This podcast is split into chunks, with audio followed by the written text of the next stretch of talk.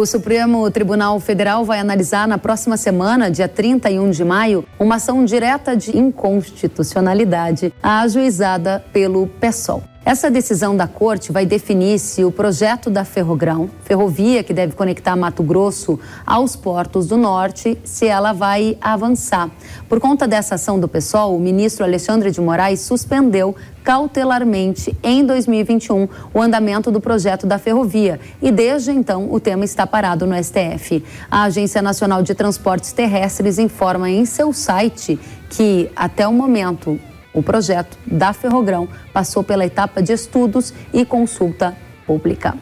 A Ferrogrão deve ser uma das ferrovias mais importantes para o escoamento da produção agrícola de Mato Grosso, que é o maior produtor de grãos do Brasil. Vejam só a rota da Ferrogrão. Acompanhe. Com 933 quilômetros de extensão, ela irá ligar Sinop, em Mato Grosso, até Miritituba, no Pará. De lá, as cargas vão sair ali, vocês estão acompanhando pela TV, dá para observar no mapa, mas para quem nos ouve pela rádio, é importante ter clareza que as cargas vão sair de lá para estações de transbordo na hidrovia com destino aos portos de Santarém, Santana, Vila do Conde e Barcarena, para então serem exportados para diversas regiões do mundo.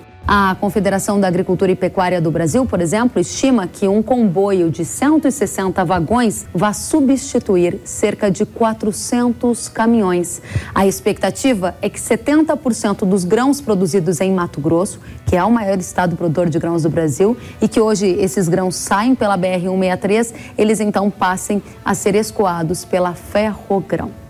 E a gente vai entender o futuro da Ferrogrão a partir da decisão do STF prevista para os próximos dias com o diretor do Movimento Pro Logística, Edeon Vaz. Edeon, seja muito bem-vindo ao Hora H do Agro. É um prazer estar com você, Kelly. Da mesma forma, é muito bom recebê-lo e contar com seus conhecimentos para dividir tudo isso com a nossa audiência. Primeira pergunta, Edeon, qual é o argumento do PSOL que teve condição de levar o ministro Alexandre de Moraes a paralisar um projeto desta magnitude, a Ferrogrão. O que, que eles disseram, hein, que fez tanto sucesso? É, eles alegam que a desafetação do Parque Nacional do Jamanchim para passar a Ferrogrão, ele seria feito, teria sido feito por uma medida provisória e que ela teria que ser por uma lei. Bom, nós sabemos que a medida provisória, ou ela caduca, ou ela é discutida no Congresso e vira lei. Não existe esse argumento, está equivocado,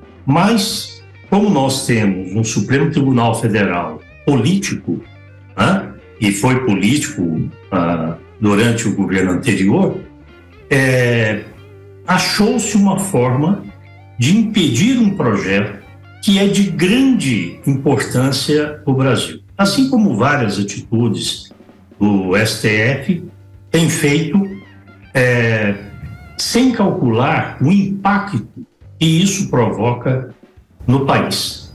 Há um risco do projeto da Ferrogrão continuar parado no Judiciário?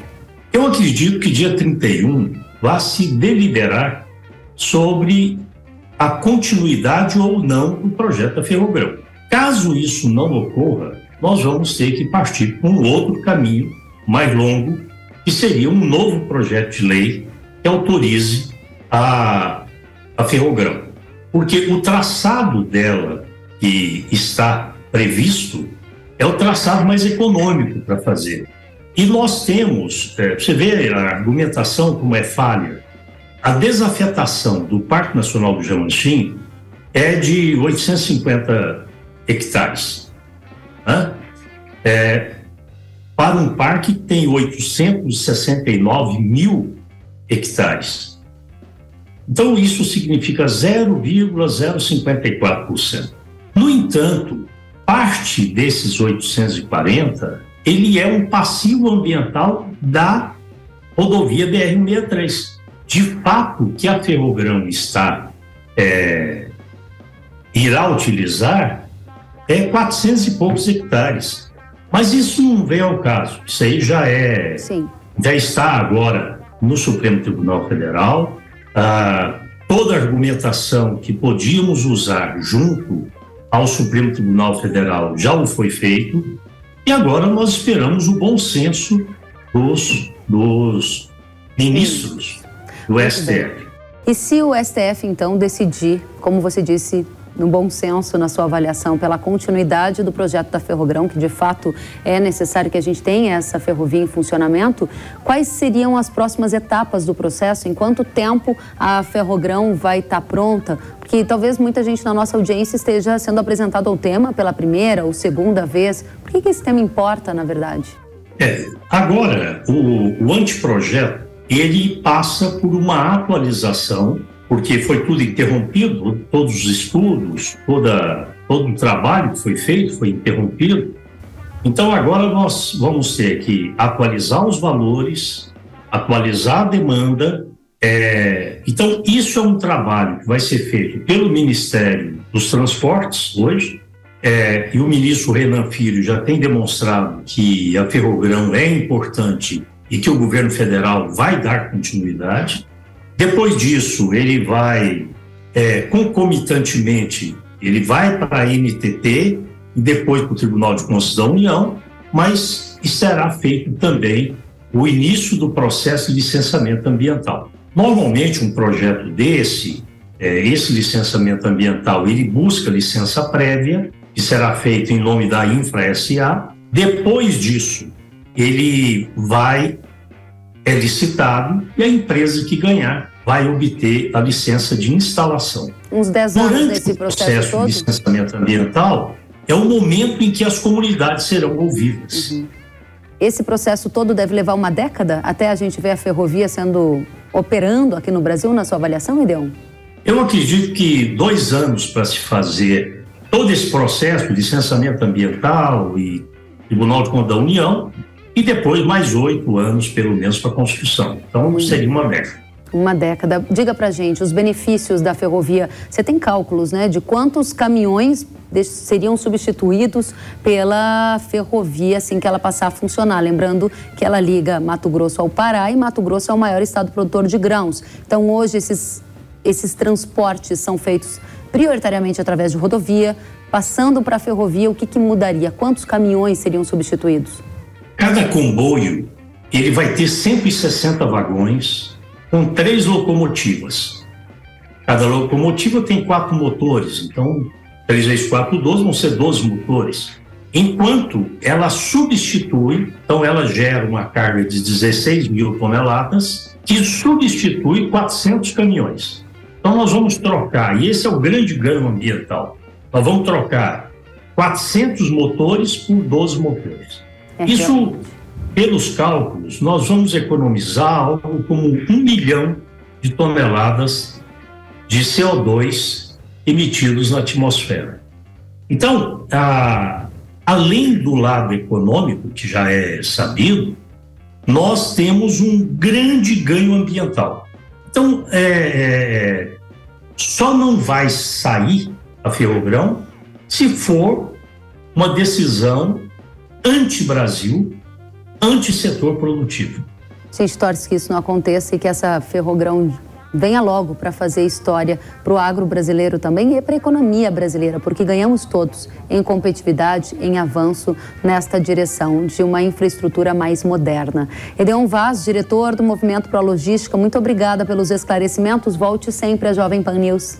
À disposição de vocês, um forte abraço e que tudo corra bem no dia 31 e que tenhamos, de fato, a aprovação do Supremo Tribunal Federal e que a gente possa voltar aqui falando em cronograma. Assim seja, vou te esperar com esse cronograma, hein? Obrigada, Edeon, até a próxima.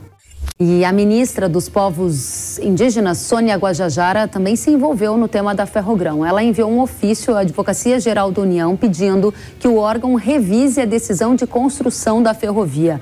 Ela usa o mesmo argumento do PSOL de que a supressão de áreas protegidas do Parque Nacional do Jamantim não poderia ter sido feita através de uma MP, uma medida provisória. E ela defende ainda que a medida não levou em conta a necessidade de consulta prévia aos povos indígenas. A ProSoja Brasil criticou o pedido da ministra à Advocacia Geral da União. Vamos conferir. O que podemos esperar de um governo que temos hoje atual, quando vem uma ministra que devia cuidar seus povos indígenas, que não somos contra que haja o cuidado, vai solicitar a AGU que se faça um parecer contrário, que se faça o crescimento desse país, ou seja, se crie infraestrutura, principalmente na região que mais se necessita, ou seja, aqui no centro-norte ou no norte de Mato Grosso, no nosso médio norte, para Mato Grosso no modo geral e com certeza também para o Pará, que beneficiará bastante. Vejam só que só Mato Grosso, nesta safra, tem produzido mais de 90 milhões de toneladas de grão entre soja e milho, ficar na dependência única e exclusivamente do frete mais caro, o que traz maior problema, se é que existe problema ambiental, e também social pelos acidentes que causa. Porque se esse alimento conseguir ser transportado por uma via aonde o problema social é bem menor, o problema ambiental também é bem menor e também o valor do frete é bem menor, com certeza essa produção, esse alimento chegará às mesas dos brasileiros e mesmo no exterior, bem mais barato, com acesso bem melhor para poder se alimentar melhor. Pro Soja Brasil repudia uma ação de uma ministra dessas indo à AGU, pedindo que reveja já seu parecer, que ele foi favorável à Ferrogrão, para ir contrário para não trazer esse crescimento. Em nota, a AGU informou que o pedido de revisão feito pela ministra está sob análise. A Associação Brasileira das Indústrias de Óleos Vegetais disse que está otimista com a decisão que o STF deve tomar nos próximos dias sobre a ferrogrão. Vamos conferir.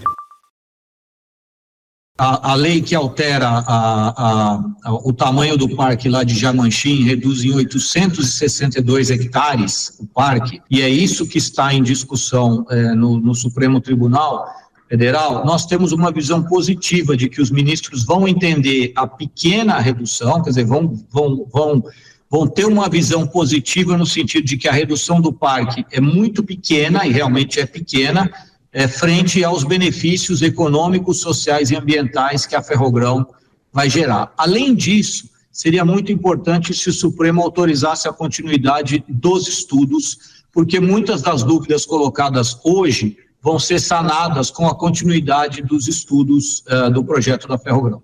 Hoje, o modal ferroviário participa em menos de 50% no transporte de grãos e com a Ferrogrão ele vai para 87%. E, por fim, uh, se a gente olhar o, a distância que esse grão vai percorrer de Mato Grosso até os portos do norte via ferrogrão, hoje é de 930 quilômetros. Vai ser de 930 quilômetros. E hoje, boa parte desse grão desce para o sul, percorrendo uma distância de 2.081 quilômetros. Obrigada, André Nassar, pelos esclarecimentos, assim como a gente agradece ao presidente da ProSoja Brasil, Antônio Galvão, também pelas colocações.